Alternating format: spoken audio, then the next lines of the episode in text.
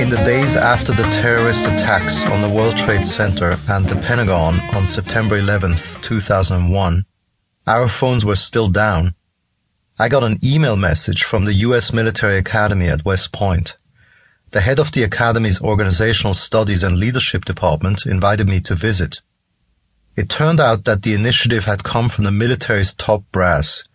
Even the U.S. Army had understood that in the era of globalization, its soldiers have a larger role than fighting wars.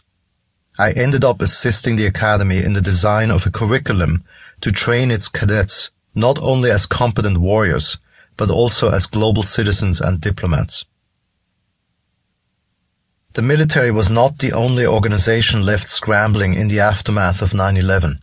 Other key agencies of the US government had been caught off guard by the terrorist attacks. Why? because Americans had lulled themselves into believing that the United States was invulnerable and invincible. They had ignored vital intelligence, become lax in their security procedures, and isolated themselves and their government from much of the world. The material and human costs have been enormous. The US government has been forced to learn a whole new way of gathering intelligence on transnational terrorism which is the toughest of all intelligence targets, according to Lee Hamilton, the longtime chairman of House Committees on Intelligence and International Relations, and a member of the United States Commission on National Security.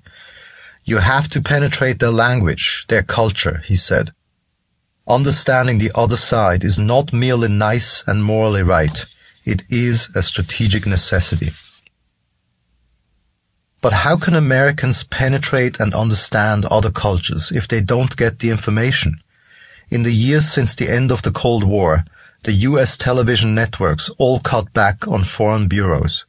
Time magazine reduced its foreign correspondent corps from 33 in 1989 to 24 in 2001. A measure of world peace as well as of rich world insularity, as The Economist put it. A 1998 study by the University of California at San Diego found that only 2% of total newspaper coverage focused on world news, down from 10% in 1983.